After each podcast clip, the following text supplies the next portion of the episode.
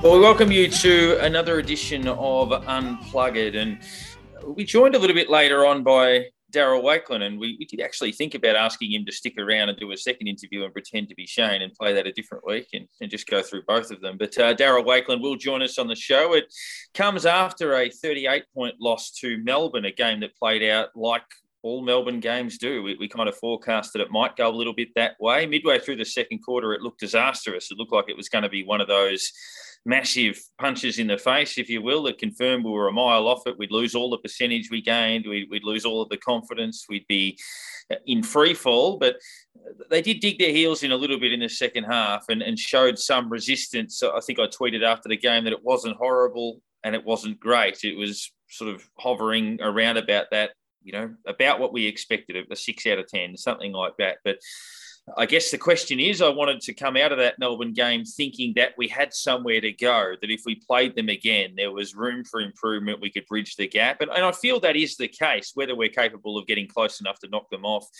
Uh, that's a, a conversation for another day. But some encouragement, some frustration, some bad habits. And I think last week I compared the performance to a, a film. We, we, might look to do that over over coming weeks. Every game we play, we might compare that to a particular film. But to me, that was probably one of those predictable dramas where you sit down and in the first five minutes, you're like, I know exactly what's going to happen here. He'll do that. He'll do that. In the end, he'll die. He'll win, and, and that'll be the end of the movie. He'll get to be with her, and away we go. But it was a bit that way. You kind of just sat down thinking, oh, it's, you know, it's an easy one. We'll uh, we'll just watch this film. We know exactly what's going to happen. But it did play out that way. And and, and Nick, it was um, we saved face, I would suggest. Um, but that's probably about what we got out of it. I think so. I mean, it, it's it's funny looking back at some of the commentary, I guess, in in the days following uh, the game, and, and kind of the the the distance between some commentators and others, and some are saying mm. it was a disastrous loss that Melbourne took the foot off the pedal and allowed St Kilda to kind of get the get the game back on their terms for a period. Others saying, you know, it's about where St Kilda are at. You know, they're about a six goal worse team than than you know the top two or three teams in, in the competition, and that's about that's about right. And and others are saying, hang on, St Kilda wrestled this game back from the brink of destruction and worked real hard and, and all this. And, and you know, if they'd done that from the first minute, then could have won that game. And it's it's kind of amazing to see the different perspectives and, and opinions at a, at a result like that. But I, I think I think it probably is. I mean, regardless of of how the game played out, I think we all kind of agreed that we probably are a four to six um, goal team off, off uh, Melbourne or Brisbane or or um, maybe not Fremantle because we've beaten them over there. So I don't kind of keep them in the, in the top couple. But um, yeah, I think we we knew that, like you said, we we've got a journey to go on, and and this is part of the journey. It was a bit of a a bit of a reality check at times, but yeah, I think in times gone by, you, you go back to last year and and some of those games uh, early on, whether it's the, the Essendon game or the Bulldogs game, and a team a team jumps out to a five goal to one uh, head start or, or, nine goals to one, um, and all of a sudden it's a 120 point loss. Um, and regardless of the fact whether or not Melbourne took their foot off the pedal um, or, or, kind of put the cue in the rack and, and allowed us to get back in the game, the reality is that we didn't drop our bundle.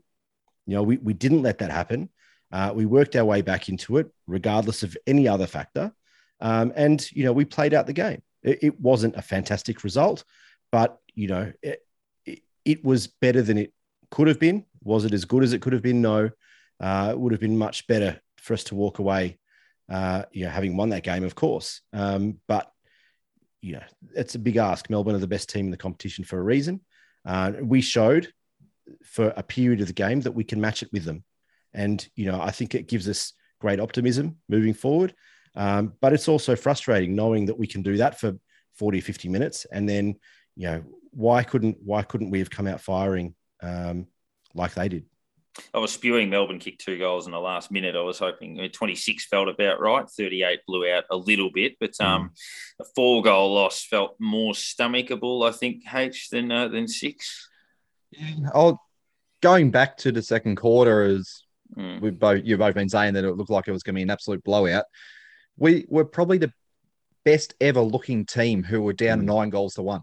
Mm. That that's probably the way to describe it. We didn't play that bad of football. A couple of things didn't go our way. They made the most of every single opportunity they got. It it was not well. If, if you watch that without the scorecard, you'd be thinking, oh, there's a couple of goals in this at the most.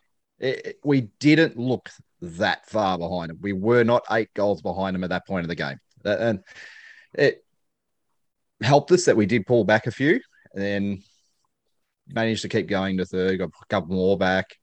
Um, but it, it it wasn't as you're saying, it wasn't a six goal loss. That four was probably the mark that we should have been sitting at, and we basically they've just taken those red time goals right at the end there and made it a bit more of a blowout. But it, you're saying that a lot of the commentators going on about uh, that varying degrees of what they've called the game at. Um, you listen back to the commentary during the game, and but Buckley was quite impressed with us, despite the fact of what was happening on the scoreboard.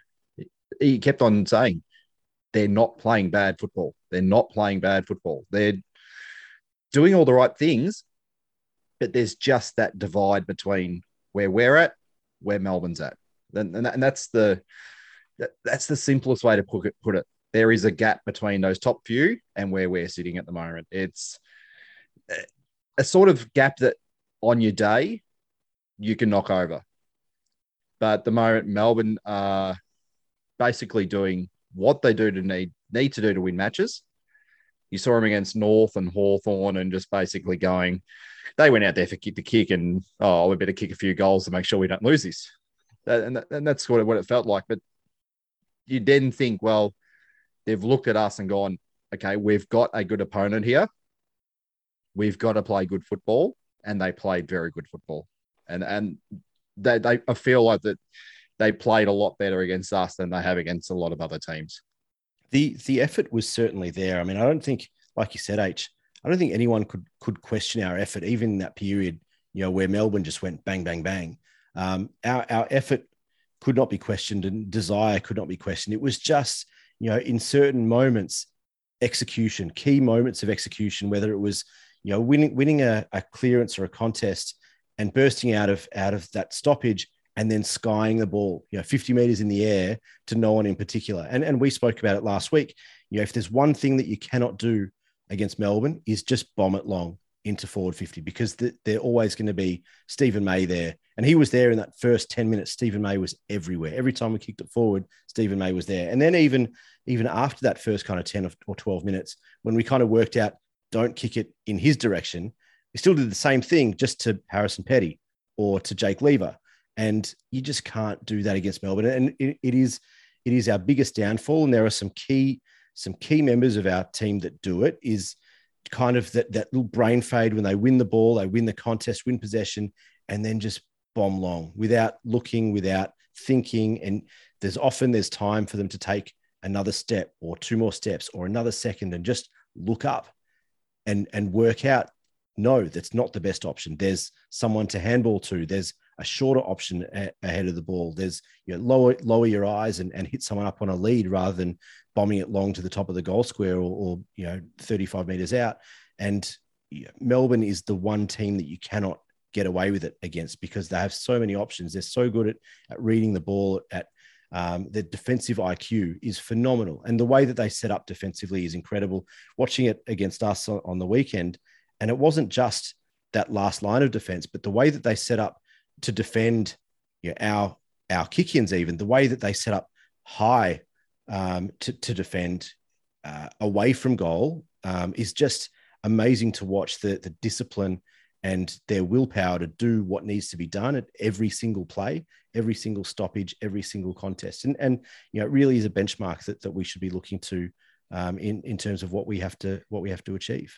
Yeah, and you mentioned Nick uh, at the start the different narratives that came out after the game. And it's funny, they were all contrasting, but in a funny way, they were also all true in their own little way. Um, Melbourne did blow us away when the game was alive. So when the game was up for grabs, they they smashed us in, in a lot of key areas. We, we hung in there, we fought back. I thought before the game they'd beat us by about four goals, but there'd be a period in the match where we looked a slight chance of winning. And when Max King kicked that goal midway through the third quarter, I thought, oh, we've kicked four in a row. We're within 20 points. we're, not without a chance. And we just couldn't quite bridge it. I think Membrey had a shot from 50 not long after that that would have got us within maybe 15 and, and just missed. So you always felt that they might respond, but you know we did have a, a bit of a look at it at, at one point or another. We, we, carried. It's probably harsh to say carry, but obviously Zach Jones was a bit underdone. Uh, we didn't carry him; he had 20 touches and, and, contributed a bit, but he was a little bit off the pace. It turns out that Dan Butler's obviously been carrying a bit of a an issue which flared up and has cost him his place in the team. And we upset the balance a little bit by moving Gresham out of the centre bounces on the majority of occasions, which which I think hurt us a little bit. So just got to get that balance right. Obviously, we've got a couple more changes coming in this week, which we'll uh, we'll touch on very soon. But I guess we'll wrap the bow around that one with with some votes. And and Nick, did you want to uh, kick us off with a a one two three or a three two one? Yeah, yeah, sure. Um, not so many honourable mentions this week. I think it hmm. was, yeah, there was probably less um, contributors, um, I think everyone was fairly average. Um, and so, yeah, I don't really want to be giving honorable mentions to just, uh, you know, average performances, but I gave one vote to Dougal Howard. Um, could have been given two or three, to be honest. I think he was very good. Um, 18 disposals, of which all of them were kicks, 10 marks, six intercepts, and his 18 kicks went at 83% uh, efficiency, which is, is very good uh, in particular for him, knowing the, the type of brain fades that, that he tends to have in games when uh, he's potentially under pressure. Um, two votes to Brad Crouch. I thought he was a warrior in the middle, 27 touches and nine tackles. Uh, and again, went at 74, 75% efficiency. Uh, just keeps working, Brad Crouch. And, and I've been really impressed with his two way running, his defensive efforts um, over the course of, of this season. I thought he was very good last year, but I think he's taken that to a new level uh, this year. And three votes, I thought was probably the clear best on ground for us. Uh, and even then was a clear, probably third best on the ground behind a, a number of the, the D's uh, mids. But Jack Sinclair, 26 touches, nine marks, seven intercepts, five inside 50s, and 610 meters gained. Uh, just another very, very good performance from, from Sinks and uh, really has elevated himself into our top two or three players uh, this year actually split. I thought it was a game of Melbourne. A lot of their best players were their prime movers through the middle, but their intercept markers uh, dominated. And I thought our better players were, were some of those guys too. I gave an honourable mention to Battle, uh, to Crouch, and to Steele, but I gave one vote to Dougal Howard for the reasons mentioned. I gave two votes to Jack Sinclair and, and perhaps a, a, surprise left field three votes, took 12 marks. I actually gave that to Cal Wilkie. I thought he was um, pretty solid for us in that defensive end. I thought, yeah, he and Howard stemmed the bleeding. I know Brown kicked a few for, for Melbourne, but I think Wilkie, you know, he's an underrated, under heralded campaigner, and I think he was pretty solid for, for mine. So I went one Howard, two Sinclair, three to Wilkie. Hey.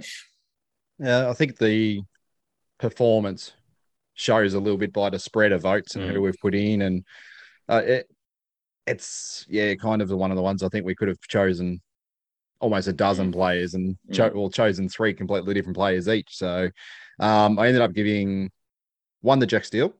Um, thought he was there and thereabouts, got plenty of it.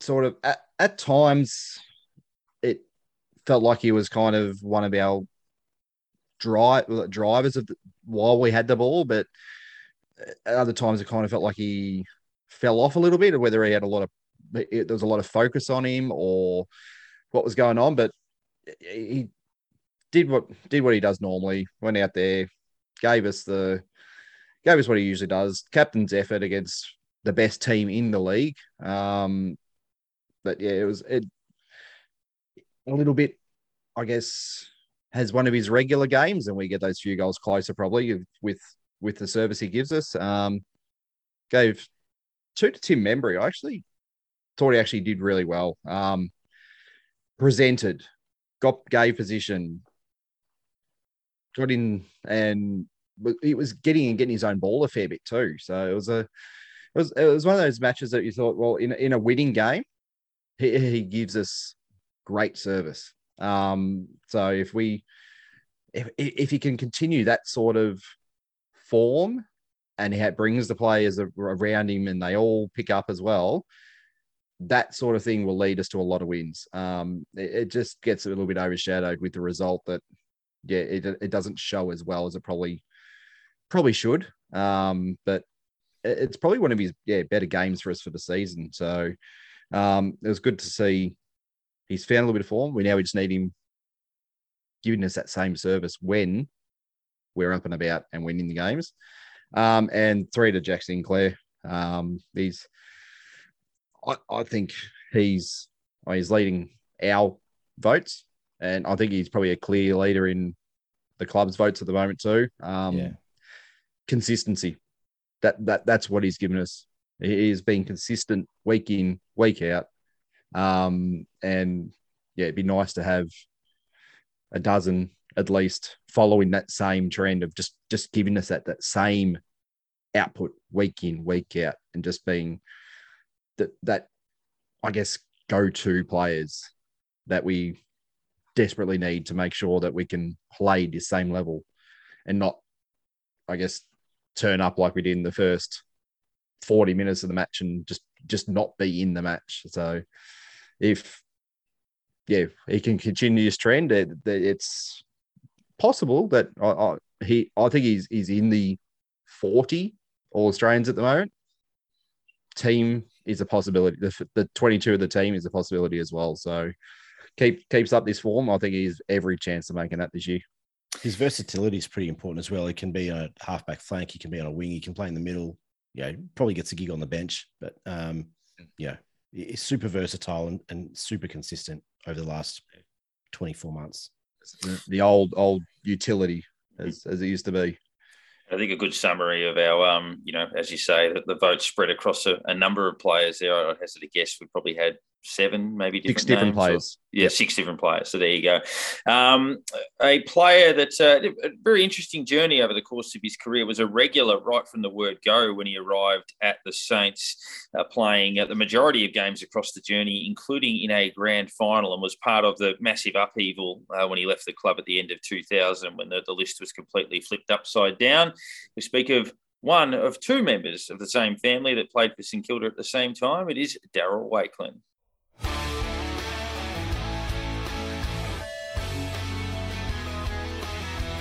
Been picking up Tony Brown most of the day, and here he is contesting in the ruck. They've lost control. Thompson. Good hand pass. Wakelin. It gets there. Now, before this chat, we were just going through a little bit of research almost in our heads uh, about players that played in grand finals for St Kilda and another club. And Darryl Wakelin is one of what we think is about 10 or 11 that have, that have done that over the journey. And unfortunately won a premiership with the second one at Port Adelaide, but obviously not at the Saints back in 1997. Uh, recruited from South Australia via the Adelaide Crows, played 115 games for the Saints before playing 146, including the 2004 Premiership, uh, where Alastair Lynch tried to knock him into next week. Uh, Darryl Wakelin, thanks very much for, for joining us. Absolute pleasure. Now, um, interesting journey for, for you. Obviously, you, your your brother arrived at St Kilda. You went to Adelaide, and then obviously a couple of years later, you were reunited at the Saints. Can you sort of take us through what that was like, and, and how much did it even help you upon your move to St Kilda, knowing that Shane had already done it? Yeah, look, it was an interesting journey at the start. I I did a pre-season with the Crows as a 17 year old out of the Teal. What was the originally the Teal Cup, the under 18 competition back then. So uh, got a taste for a, a pre-season. It was the Crows' second season, and in history, will um, say that I didn't get picked up at that stage as a 17 year old, but they actually drafted me in a pre-season draft two years later. Actually, the Shane was picked up in 92 draft. It was a very, it was an excellent draft, that 92 um, draft, but I had a knee injury that year. So uh, I didn't get picked up in that national draft and got picked up in the preseason draft the following year in 93. So uh, a short stint at Adelaide for about eight months, I, I think it was, and uh, didn't play any games, wasn't contracted back in the days of a list of 52. So, um, yeah, that sort of you know, I think it lit the fire in the belly a fair bit, knowing that I'd, I'd, I'd had a bit of a taste of it. I'd been on a list for a, a period. I wasn't quite ready. I knew I just needed to get my body right, get as fit as I could, and um, you know, give it another crack. And that's what I did at the SANFL level. Darryl, that 93 Crows team was was pretty good, but how how close did you get to, to making a debut with, with Adelaide in 93, 94? Yeah, look, I think there was maybe about eight or 10 players that went on to play over 200 games from that Teal Cup years. So that that 93 season, the, you had the likes of Ben Hart, Mark Ricciuto, Sanderson, um, quite a few of them, uh, Sean Wellman, uh, guys that went on to have you know quite amazing careers. So it it was it was really my priority to get a game with Port Adelaide at the time. Port Adelaide were a, very good team. They'd won five of the last, I think, five premierships of the last sort of uh, over the last six seven years. So that really was my priority. And uh, at the time, I was playing more of a as a ruck. I was an undersized ruckman, so I really had to adjust through them years to becoming, you know, trying to really find a position, if you like.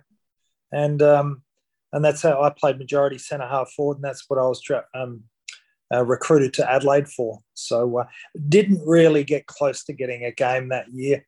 There's certainly a lot better players playing more consistent footy, and then I I got injured and I missed about three months of footy. So um, yeah, it's a bit of a long answer to your short question. I was a fair way off that year. 94 was the season I got very fit and um, had a good good um, a, a, good season SANFL and uh, we won the premiership that year. There's a possible story about that. Had the license gone to Port Adelaide rather than Fremantle, the chances are you may have held on and tried to go straight into Port Adelaide, and that means you would never have joined St Kilda in that case. Is uh, is there much truth behind that story? Yeah, spot on. I mean, that you've been doing your homework. outstanding. oh, I, heard, I, I heard it a while back. Yeah, yeah, it's good to reflect on that period. I mean, Port Adelaide had it was a you know it was a, a really us against them as a Port, Ad, Port Adelaide player and supporter. So through that period, there was a promise. Um, obviously, I played in that premiership in '94 in the local league, and um, through the trade, long story short, I got to, as we'll probably get to, I got to go to St Kilda because I'd been listed before. Fremantle could list me on on their uh, original list, but they done a deal to list me and then on trade me through the Lockett deal through Sydney uh, to Melbourne. But what actually happened? Port thought they were going to go in '96, and but there was also some rumblings saying that you know Freo would come in uh, for that 95 season. That was all set to go. And then really there was probably about 10 of us Magpies guys at that time that um, were a chance to maybe play AFL in that next couple of years. But I just had the attitude right from the start, rightly or wrongly, that I would go to Melbourne, take that opportunity with St Kilda. If I couldn't get a kick, if I wasn't good enough, at least I'd find out where how where I was at. I knew St Kilda were going to give me an opportunity uh, to play sort of centre half back, full back, and I thought I'd seen my I'd, I'd, watched my brother play there, my twin brother, and I thought why not? Why why can't I do that? And uh, I was nearly twenty at that stage. I was twenty, so I was I didn't want to waste any more time, and I had just had to get over there, give it give it a best crack, and the worst that could happen, I'd yeah, it wasn't successful, I'd go back to Adelaide and get another opportunity when uh, when the AFL team come in. I guess those early St Kilda days. So you arrived from what was effectively at that stage a one-team city in Adelaide. Port hadn't come into the AFL yet, as we said. Uh, obviously, you went into the Melbourne Fishbowl. You played for St Kilda pretty much immediately. They were in their second season under Stan Alves with the likes of Aussie Jones and Joel Smith and Tony Brown and Matthew Lappin and all of these youngsters coming in. What was that experience like, and how did it compare to, to Adelaide?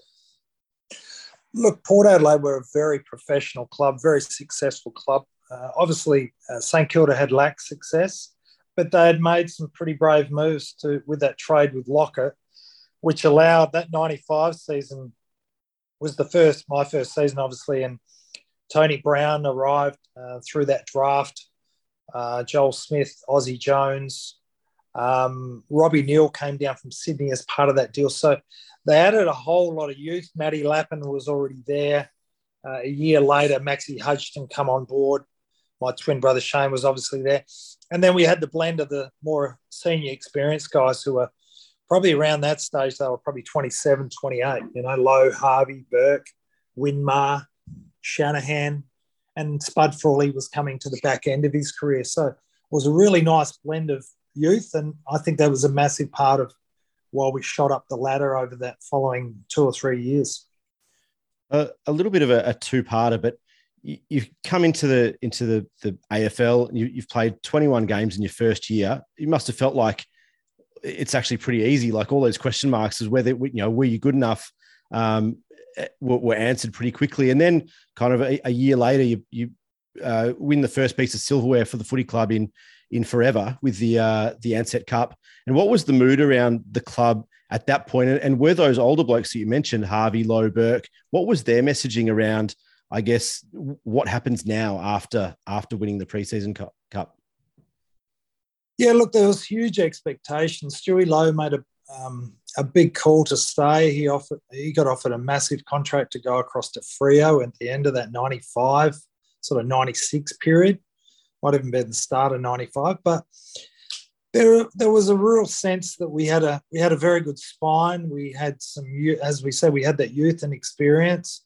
Um, look, a lot of us young guys, we, we really, we were very naive. We were just trying to get a game. The, I see the kids these days; they seem so much more knowledgeable and uh, so, such a better understanding of where they fit in the whole scheme. But for us, it was Saturday football, and and it was a social Saturday night. And um, as serious as we did take our football, absolutely, and we trained hard. It was just a very different time. So, yeah, we had expectations, but I'll tell you what, Moorabbin was a tired old place, and we we used to play it at Waverley, which was the coldest place ever, as you remember.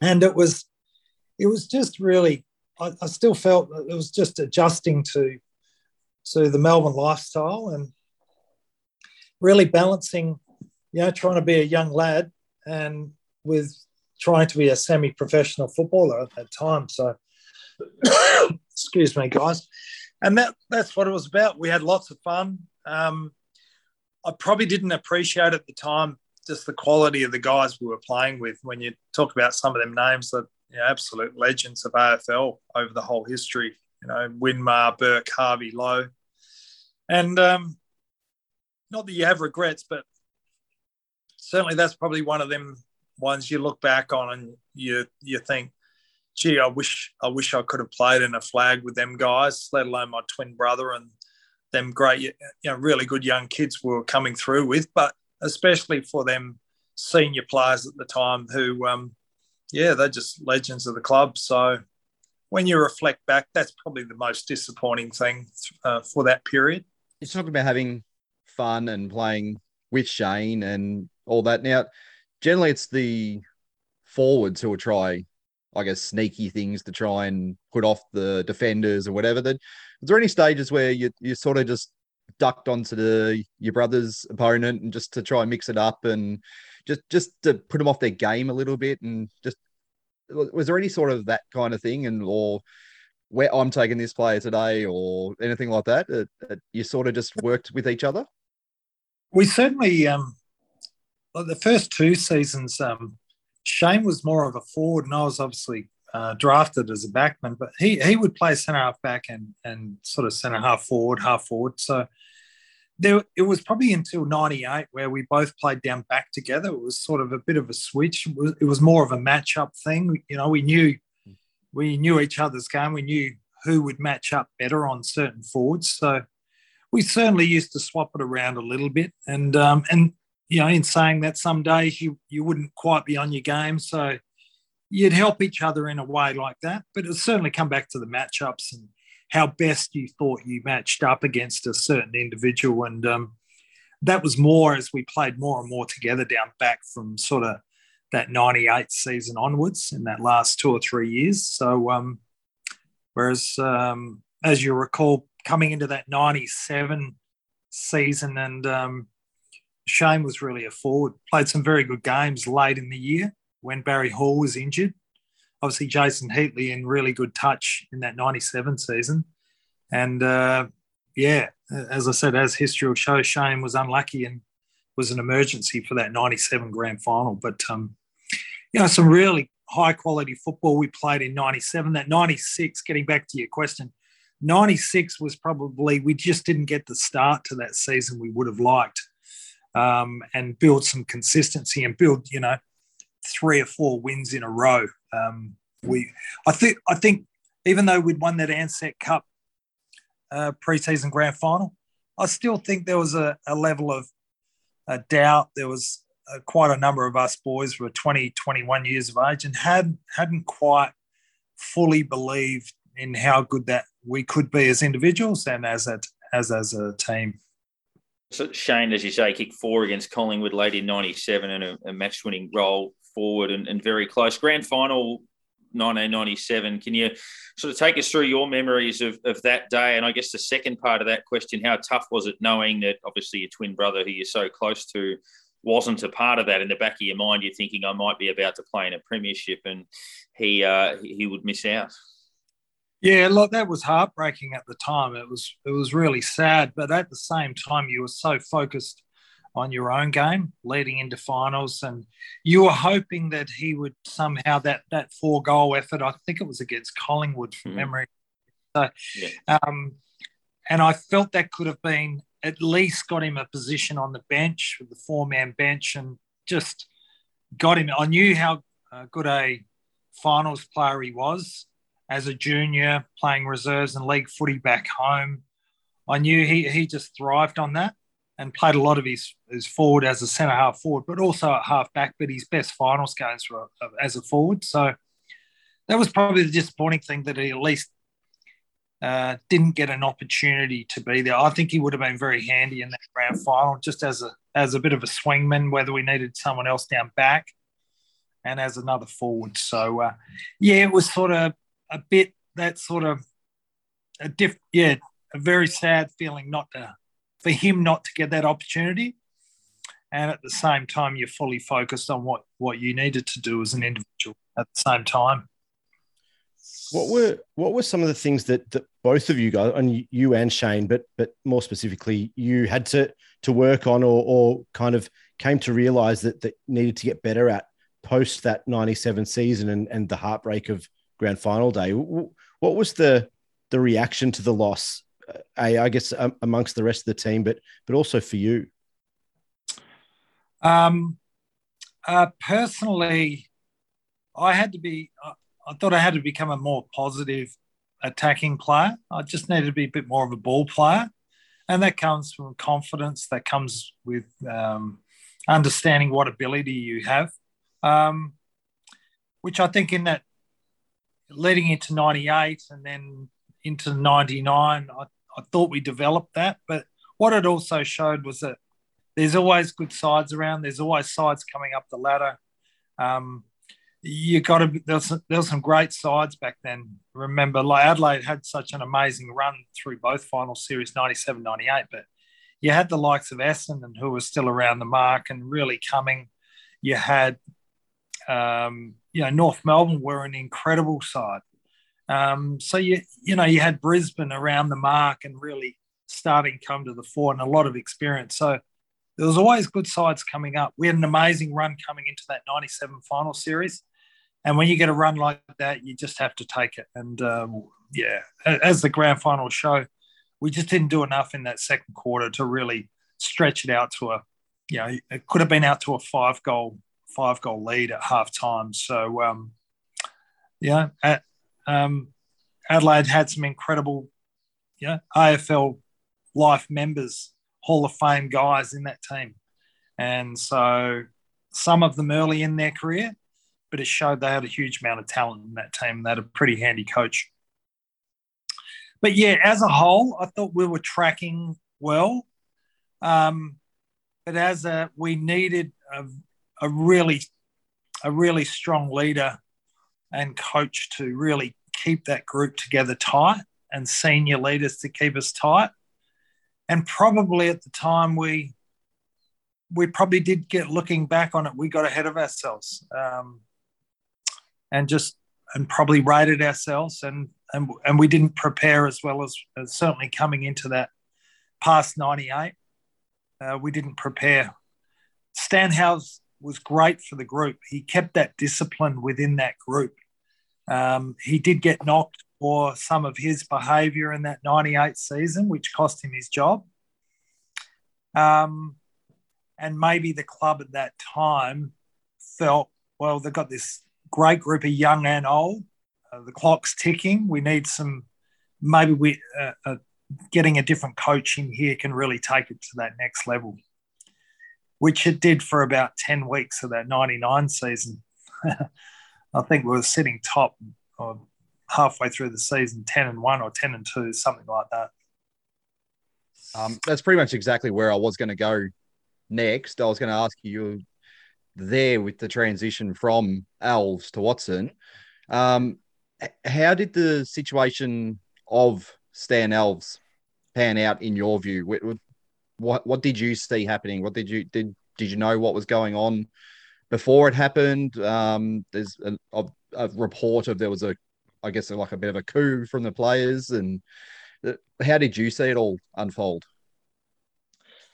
Yeah, so look, I, I was part of the leadership um, group coming into that. Um, so post season, um, so obviously that '98 series, we we played finals. We were I was injured in that first final against Sydney. We just went down to Sydney from memory, and then we got put out by Melbourne at, at the MCG where we played pretty ordinary. So I think we went out in straight sets from memory, and I remember it was pretty much Mad Monday, and there was a few whispers going around, which I thought was just really weird. I had no idea. I was very naive to it all.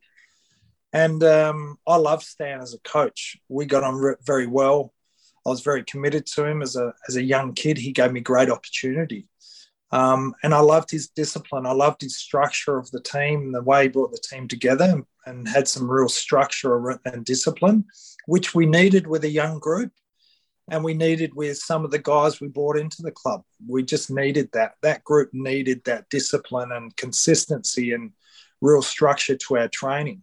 Um, and it can't it come right out of the blue. I was I was really disappointed when Stan left, and um, I suppose leading into the the '99 season with Tim. Tim was announced at the end of that year, um, straight off the uh, the, the the channel Channel Seven um, sports desk, and um, yeah, he brought a whole new group in.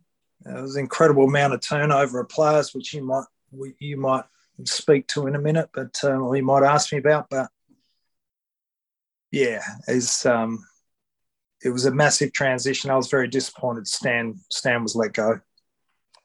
Obviously, that that period under Tim Watson outside of the first half of that that season was was overall a very disappointing time for the the footy club. And then there was a, that, that transition from Watson to Blight in the, that 2000, 2001 season. Obviously, an, another influx of young players, experienced players, Gehrig, Hamill, etc. And that's when that's when you moved on to Port. How did that how did that trade happen? Obviously, the the uh, the trade to get you to Port was one of the reasons that we were able to bring Aaron Hamill into the footy club. But how did how did that happen from your perspective? So I suppose through that uh, Tim's first year, 99, you know, we had a great start to the year. Clarkson was there as an assistant coach who pretty much ran that football program. Uh, he had all the the IP, a lot of the training drills, and um, you know, I, I, sort of know I knew that knowledge of when he when he went on to coach other sides. So he was a big influence. Kevin Morris came in. I think it was a massive, just a massive change. Um, I think Tim at that time thought he could do a bit bit of what Essendon used to do uh, and bring in different players and turn their careers around. Um, I'm not directly answering your question, but just sort of it will lead into where what happened uh, when they released him. But we were a very different club. St Kilda was a very different club. We didn't have them foundations. We didn't have the foundations of success that Essendon had when Sheedy when established himself and bringing guys in. And that's financially. That's as far as success. It was, you know, we'd we'd so many wooden spoons. So um, he probably thought he could bring in certain players into that organisation and turn them around with the quality we had, but it really frayed at um, at what we'd built over that previous three months. And that's not to blame individuals, but it was just um, we needed we needed I think just to back the kid the kids who were there and the older guys, but just yeah continue to to improve that. Anyway, leading into 2000. We, we'd finished awfully in 99 under Tim and we just couldn't get we couldn't get anything going. There'd been a huge turnover of players at the end of '99, and then we went into that 2000 season. I think we won three and a half games. Uh, my twin, twin, brother Shane had an Achilles injury. Um, I was vice captain at the time. Uh, I, I I thought we really missed Shane down back, and just being a part of that team. Uh, there was a lot of guys delisted at the end of 1999. So it was just a, as there was a real change within the group and the chemistry of the group from not from really the back end of 99 uh, and them decisions they don't get made for the sake of making decisions. They get made because guys are underperforming. But i think there was a lot of guys pushed out the door too early who had underperformed in the back of that 99 season um, which then led to a huge change. And then 2000 was um, yeah, when uh, they tipped it on its head when when Tim got sacked. Um, obviously, Grant Thomas had his had his eye on influencing the football department. Um, um, he was football director at the time, and he quite aggressively pushed that in his direction, um, along with Brian Waldron. So as early as best and fairest at the end of 2000, and um, I could feel something happening, and um, yeah, that's how it all evolved. And just a final one from me. Um, post your career, obviously you're very close to having premiership reunions with the uh, St Kilda boys in uh, from, from '97. But but how often do you do you sort of stay in touch with, with that old group? And obviously you've got that connection with Port, but do you keep an eye on the uh, on the Saints from time to time? No, I definitely do. Um, obviously that that whole generation when I was traded back, um, I've had a couple tough years, but I still got to know the guys like um, Riewoldt and Koschitzke and some of them guys. I still had great mates with Stewie Loewe and Andrew Thompson and uh, Robert Harvey and them guys would would often Maxie Hudson. So it was a big transition through that era, but I keep in touch. Obviously, not so much in the last couple of years with COVID, but um, I, I, I, love getting over there and um, probably not keeping in touch with the guys as much as we do. But um, I suppose you just get on with living your life and living your family life. I've obviously remained here in Adelaide. Um, I'm in the pharmacy industry. I have pharmacies here in Adelaide, and um, yeah, life gets busy. But um, we we generally have a, a one catch up a year um, with the Port Premiership guys, and um, that's great fun. And uh, we see, see them, a lot of the guys around at past players events, which is very fortunate here in Adelaide. But the reality is, a lot of them guys are assistant coaches or footy managers or what. So, you know, they're still living their football lives as well. And basically, on field, if you go back to all the players you've played on, who who would you say was probably the hardest player to match up on? And if it's not the same player, who was your favourite player to have it just beat up on the day? Like you have to give him a real good, real good hiding on the on the field. Oh gee, um, oh the toughest bit. David Neitz, he was a power athlete, and uh, for some reason he used to kick dead eye straight whenever I played on him. He, it, he seemed to kick five or six on me, and they'd play an open forward line. He was a very good player. But Carey, Wayne Carey at Waverley, um, playing Pagans Paddock, yeah, you, you, used to get quite nervous. Um, he had lots of space to run. He had a massive engine. He had all the tricks. And even if you kept him quiet for three quarters, he'd come out and kick three or four on you, a couple from 60, and did what he needed to do to get him over the line. So, incredible player. I, I, I had a decent record against um, Matty Lloyd over the journey. Even though in that premiership season coming in, I think he kicked seven on me at the Docklands halfway through that that premiership year of 04. But I used to enjoy the that rivalry with with Lloydie. He was a competitor, but um, I, I, used to enjoy that matchup along with Richo. Richo was always an interesting character on the field, so always had always had plenty to whinge about. But uh, I match up pretty good on him.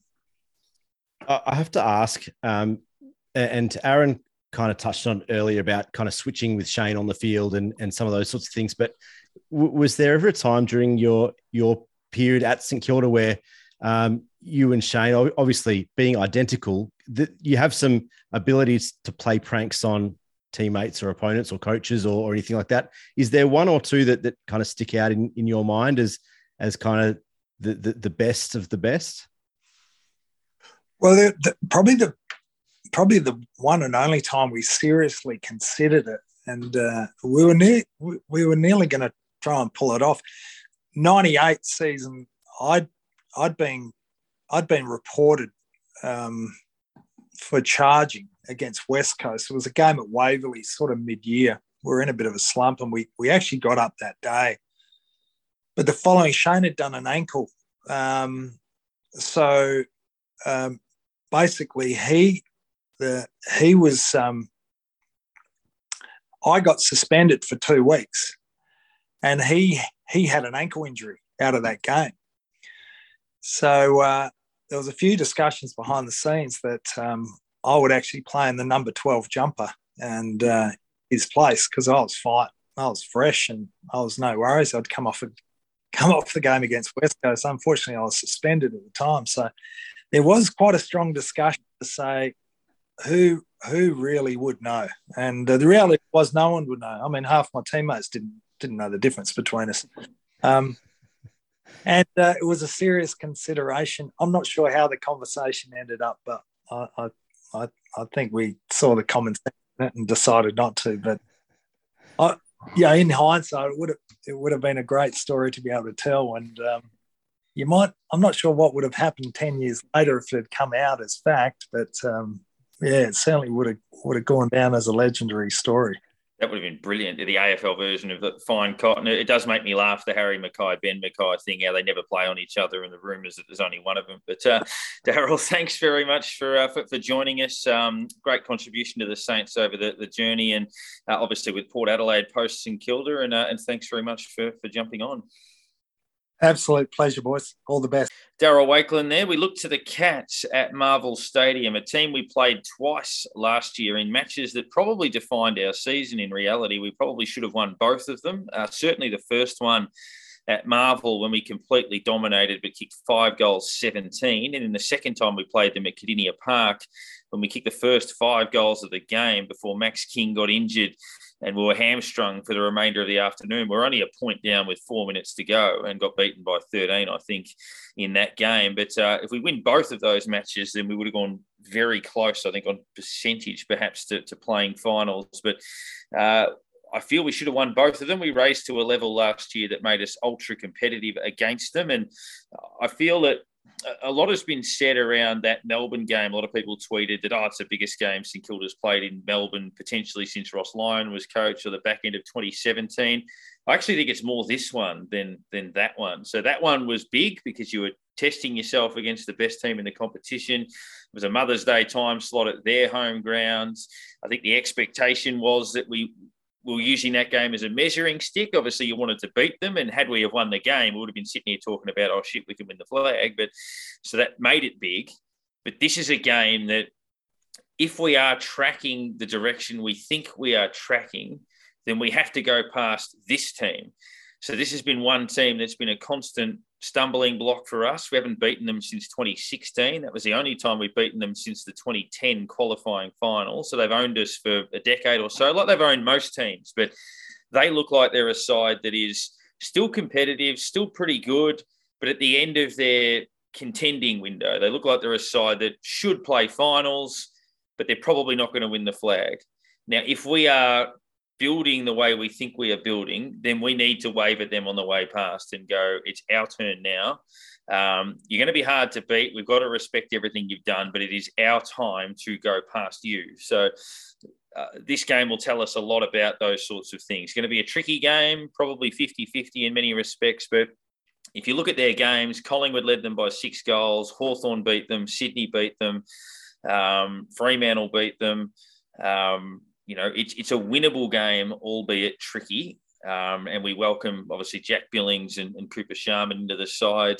Dan Butler goes out with that injury, and uh, Wanganeen-Milera managed, which was always going to happen with a kid. They, they all need a spell every now and then, so nothing wrong with that. The reserves have the bye, so no real chance to, to push them forward, which is a shame because Hunter Clark probably needs two games in the twos, which means he might miss another one.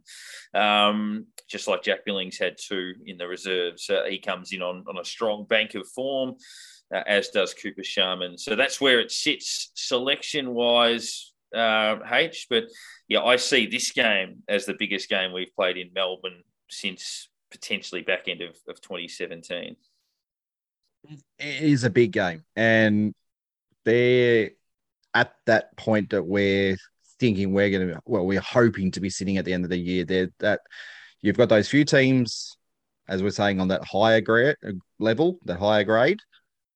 We're in this next group with Geelong, most likely. Um, as you say, they're the sort of teams that, because they're in and around us, we've got to get the wood over them. We've got to beat them. We've got to get back on we've had two losses in a row now. We need to get the win uh, feel back into us. I mean, not looking ahead too far, but the next two games are probably some of our most winnable games of the season when you look at them. But we don't want to lose too much confidence going, okay, we've get absolutely belted by Geelong and then it, it just saps from us and we oh, we have to go to Adelaide now. Or it, it just takes it out of him, and you think, well, no, okay, got to got to go out this week, make make it our game. We, we we know how Geelong played. They've played the same way for near on a decade. The the game plan uh, it almost hasn't changed.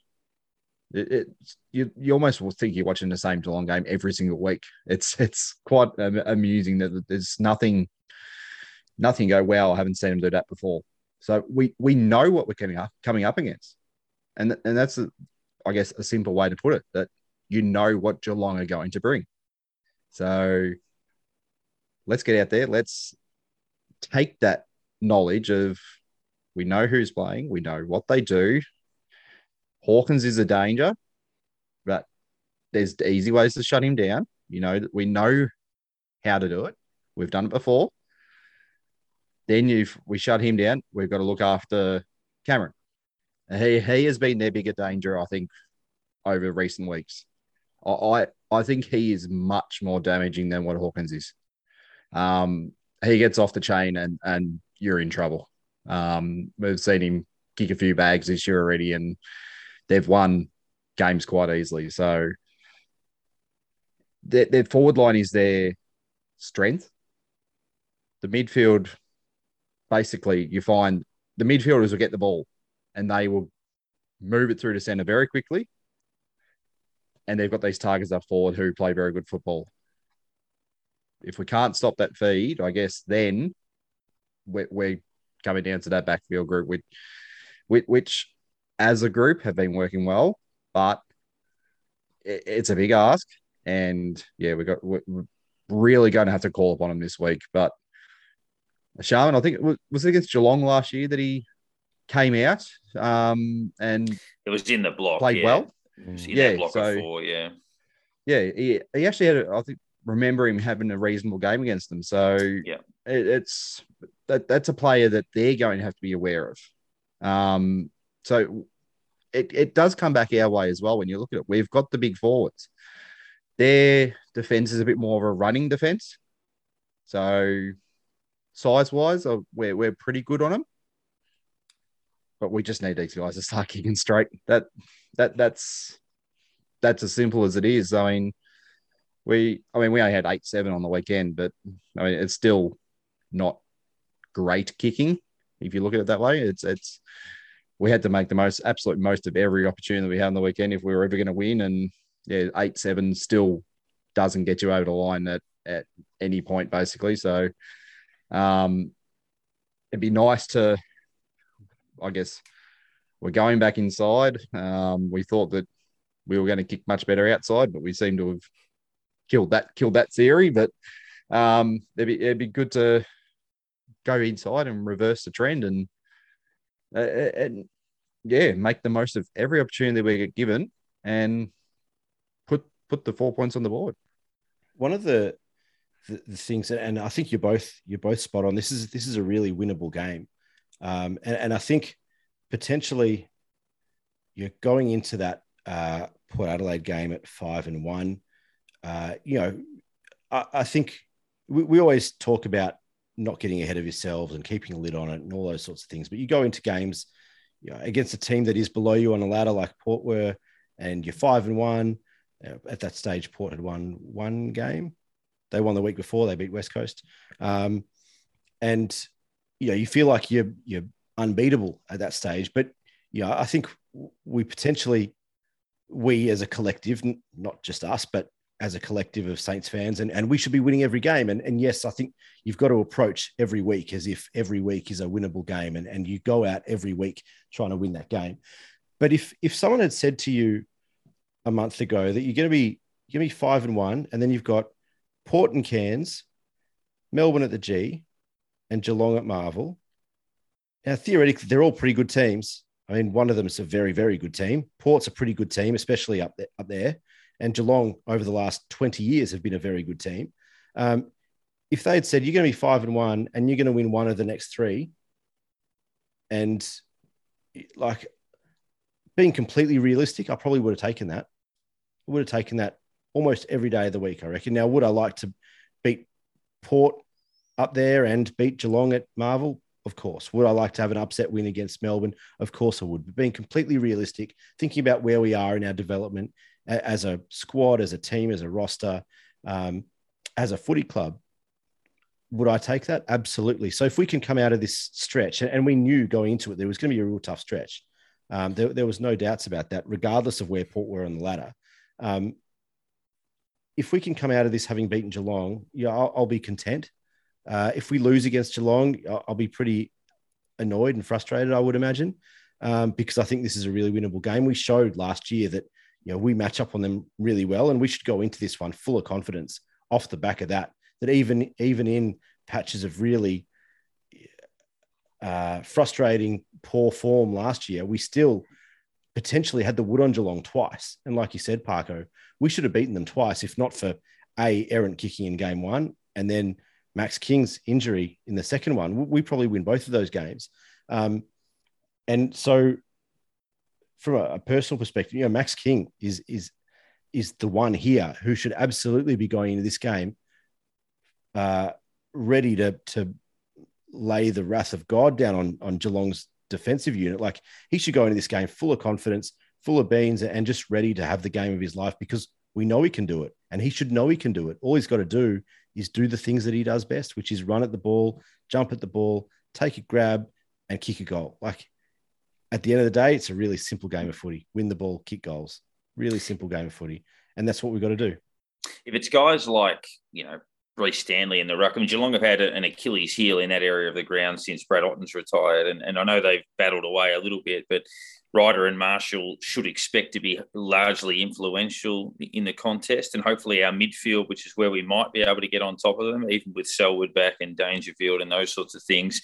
Um, clearly, their bookends are pretty good, and you, you, can't kick it to Tom Stewart and all of that sort of stuff. But yeah, it, it, it's time for us to stand up in, in, a game like this. We've had a very good start to the season. Let's re- remember that five and three. Probably the only downside was a loss to Port. We've ticked most other boxes that we should tick, and had a couple of misses, obviously a Melbourne game, but five and three you would have taken it. Probably should be six and two, but but now it's a chance to, you know, if we, as I say, it is, it's time to stand up and move past a team like this. Uh, they, won't give it to you easy. They've been a pain in the ass to play against for, for ages. I'm sick of losing to them.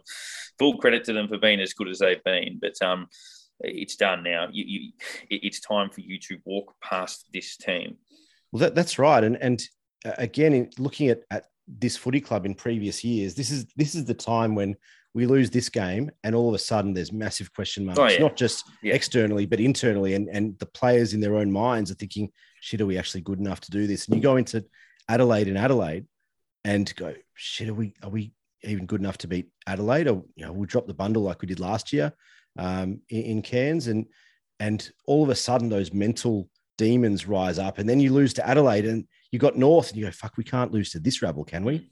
Except we can because they're thinking about it and they're in their own heads already. You win this and you go in against Adelaide full of confidence. You go in against North Melbourne absolutely believing that you need to win this game. You cannot lose this game.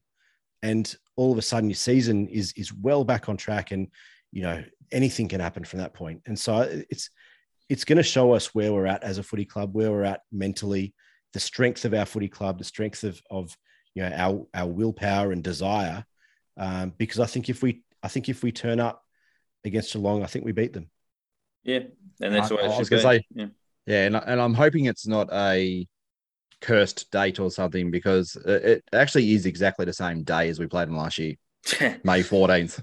So Fuck's it's a ho- hopefully there's nothing in the date. It's the same date, same venue. Let's. Yeah, I'm gonna let's dig up hope- AFL Let's, let's hope tables for. Yeah, let's let's hope for an alternate an alternate universe. That that'd be a good good thing.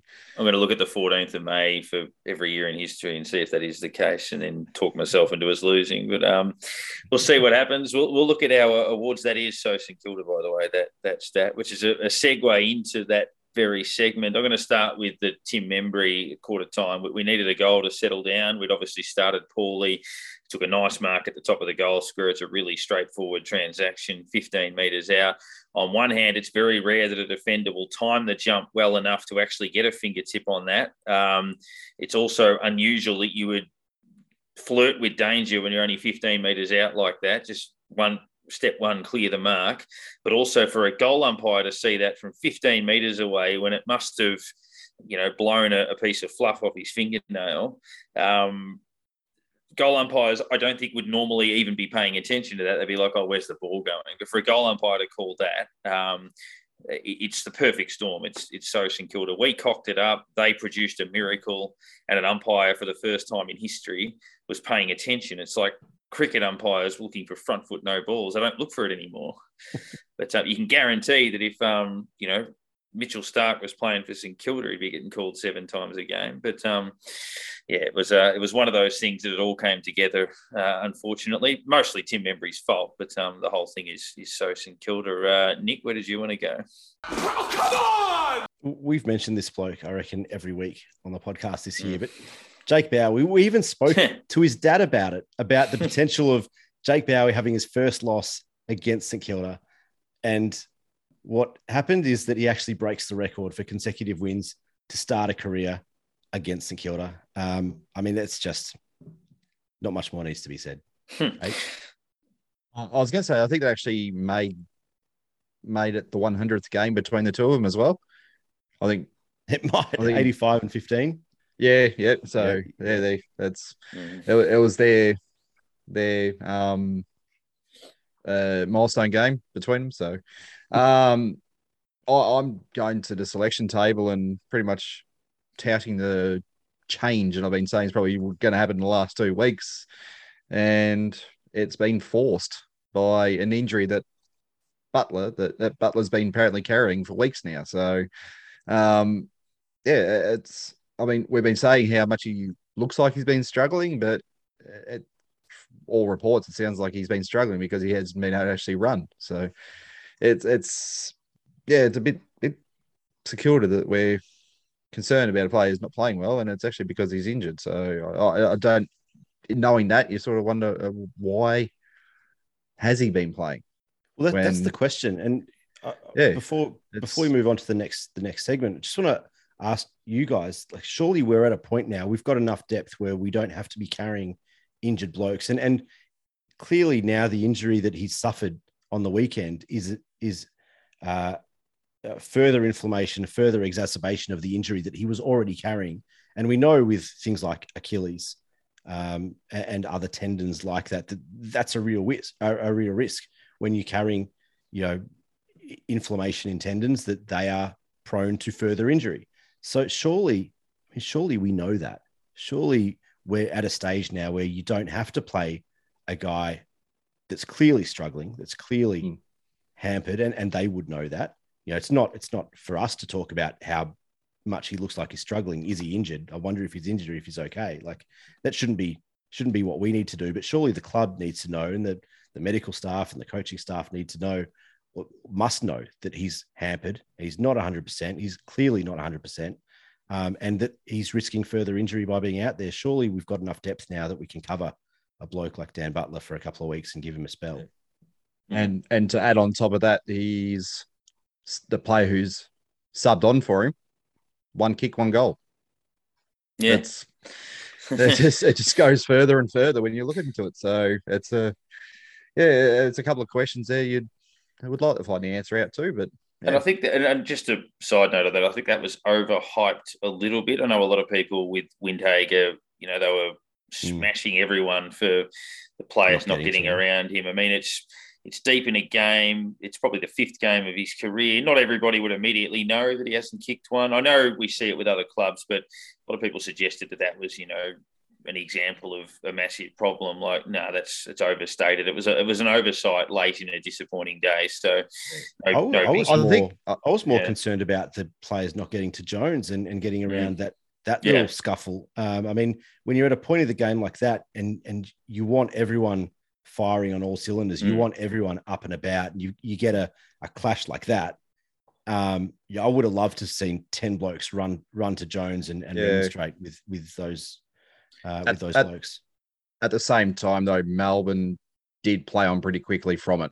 They took the 50 and went pretty quick. So, but um, I'm also glad, just just on that, I'm, I'm glad that I know that they put an eagle or a hawk on the roof of the MCG in the past to uh, scare seagulls away. I didn't realise they had snipers on the roof this time. So, uh, unfortunately, he shot Clayton Oliver, which was a bit of a concern. Um, you don't want them just popping players in the middle of games, but um, thankfully Clayton was all right after that gunshot wound that uh, blew him off his feet in the uh, in the third quarter there, but or last quarter or whatever it was. But um, yeah, thankfully none of our, none of our boys got shot, so we're, we're all good on that front. Um, player, but absolute fraud. Oh yeah, I'm over it. I'm so over it. and, and, and our bloke gets fined. It's extraordinary. So uh, anyway, um, I thought the worst thing Jones did was the actual tunnel. I was surprised he didn't get reported for that. Mm. But um, in any case, um, I, I, looking yeah. back at that, it, I think I think he got away with it because he was he wasn't too late. That was the thing. He, the the ball had just hit Langdon as mm. he got him. Yeah, uh, I think I think he got away with it being a contest. Mm. So uh, that's that's probably where he's lucky. I think a second later, and I think he would have been in a bit of trouble. Jason Blake Award, H. Do you want to kick us off with that?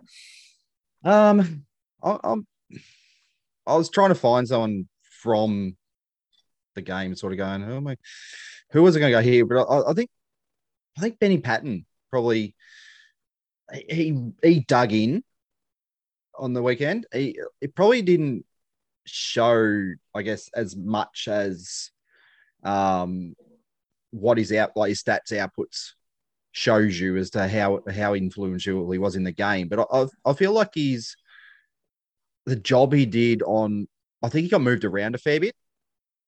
And as he went to players, they he seemed to kind of keep those players out of the play a little bit, and just just he got given a couple of jobs and did them pretty well. Um, but he just doesn't get those plaudits because of how the result went, and he didn't get massive stats and all that sort of stuff. But I, I think I think he did a lot more off the ball than what gets noticed. So I, I was a few times there, I've looked at where he was and where the ball was, and I've gone, oh, that that is actually a really good effort, and he, but he gets nothing for it. And I, I, I do like these players that basically they they throw themselves at it, but they get no stats for it. And it, as I said, it gets forgotten many many times, and and the play moves on, and the, the player who's I guess broken open the play or just just knocked it on that little bit or knocked it out of the contest and it, it's the sort of little things that he does um and yeah, I, I, thought he did a lot more than he got credit for on the weekend. Yeah, he's building nicely, I reckon. Paton, uh, Nick. Yeah, it's, it's, a tough one this week, and, and I gave Dougal Howard uh, a vote this week. Um, but two of his mates and, and Parker, I think you gave Cal Wilkie uh, a couple of votes, uh, Three, which you yeah. probably probably deserved. Um, mm. But also, yeah, there were a number of other guys like we discussed um, that, that all got votes. So I've given uh, the Jason Blake Award this week essentially to a combination of Cal Wilkie and Josh Battle. Um, I think that the combination of the two uh, across halfback uh, as those kind of intercept markers um, between them on the weekend 21 marks, 10 intercepts, 37 disposals, going at 90% disposal efficiency. Uh, majority of those kicks and, and uh, either kicks to contests or, or, or um, longer kicks as well. Um, I think that our back six as a whole is very underrated. I think it doesn't get spoken about. You know, when you, you look at um, some of the the top defensive units in, in the competition, but I think they're right up there. They're, they're undersized. They're probably not as experienced as some of the other the other uh, other mobs, but you know, the, I think what Josh Battle has done is has provide another avenue um, at centre half back, another intercept marking option, uh, real defensive uh, IQ. And and when I say defensive, I mean that is being able to read the flight of the ball and, and get to the, the drop of the ball at the right time in the right place, but also the way that he distributes um, through halfback and, and, and up to, to center wing, etc. Um, real intelligence to the back line. And I think that combination with Cal Wilkie um, is incredibly underrated. And uh, I was very impressed with, with the unit as a whole, despite a few of those uh, Melbourne goals. But as, as we know, Melbourne are just the most efficient team of all time, moving the ball forward. And um, yeah, they just take their opportunities almost every time.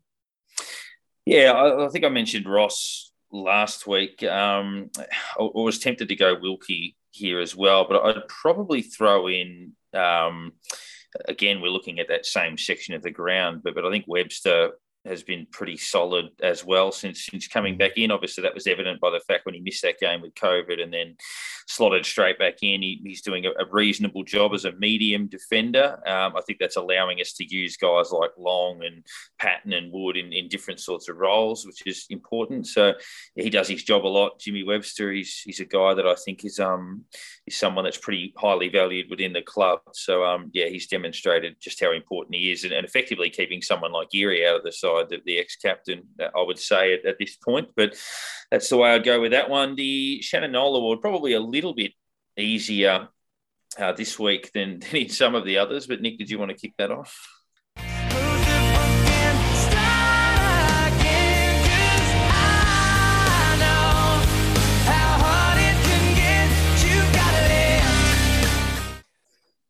Yeah, yeah, I guess so.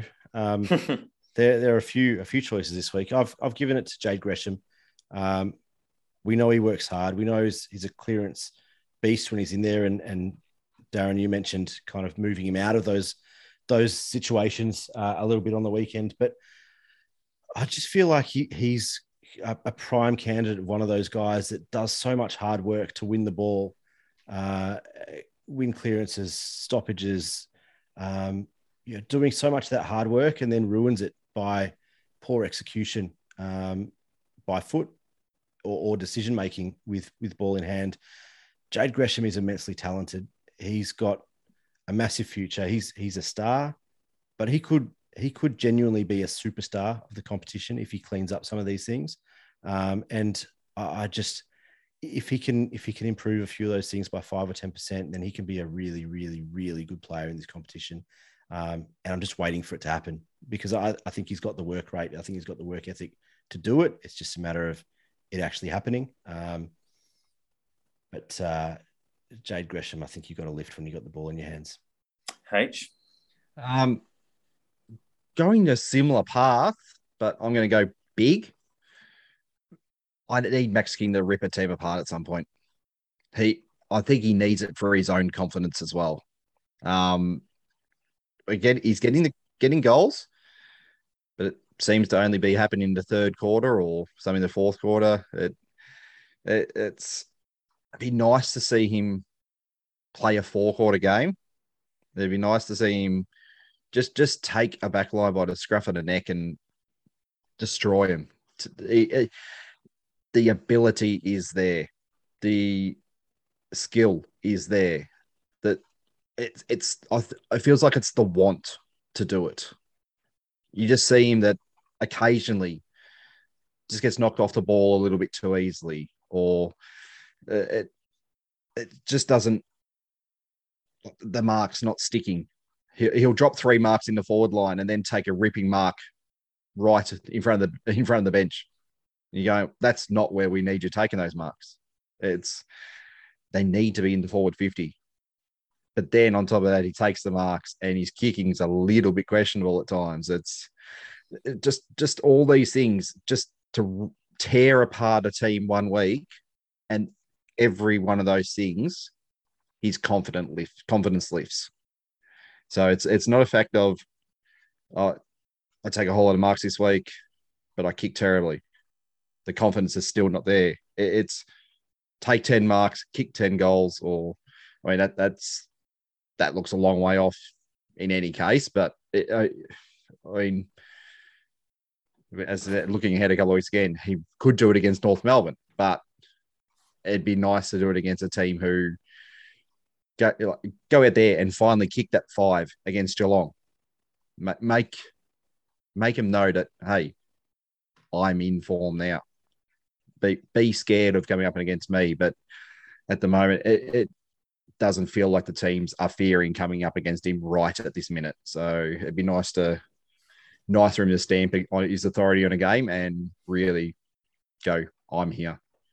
Yeah, and it'd be a nice time to to start. For, for me, it's probably, again, I'm, I'm highlighting moments. I think he played a very good game, and I know you gave him votes, H, and, and fair enough. Um, Tim Membrey, he's a, a, beautiful kick for goal, probably the best kick for goal in our team. Um, and he demonstrated that earlier this year with clutch goals against Richmond and against the Gold Coast and, and those sorts of things as well. But uh, when he misses, he seems to miss it at, at important stages. Um, he can kick goals at important stages as well. I'm not, not talking so much about the outside 51, but that one from obviously close in in the first quarter and one or two others as well. I think um, for someone who is a beautiful kick, um, we probably just need to see a few more of those in the in the clutch situations, as, as harsh as that might sound for, for, for Tim. So, good player, very important player in our top six, but just one of those little fine tuning things. I guess a couple of points. Dan Han- Dan Hannebery's gone over to Germany to catch up with Healing Hands. We uh, we touched base with uh, the Healing Hands camp about trying to tee up an interview potentially for next week. So we'll see how we go with the, the hamstring guru. So uh, Dan Hannebery over there. And, and, the early free agency talks, Karl Amon been on the outer a little bit at Port Adelaide, lifelong Saints fan, um, and again being linked. So as a free agent, St Kilda are likely to speak to him. So we'll, uh, I guess we'll keep an eye on on those as we we touch on those things. Happy birthday to Adam Schneider on the day of recording as well. You can find that old uh, podcast if you dig back through the archives and continue to nominate films via social as well. Uh, that that uh, game reminds you of what particular film, but massive game for the club. Get along to Marvel and, and cheer along, and hopefully we can get the job done against the Cats and, and meet up next week at six and three. Go Saints!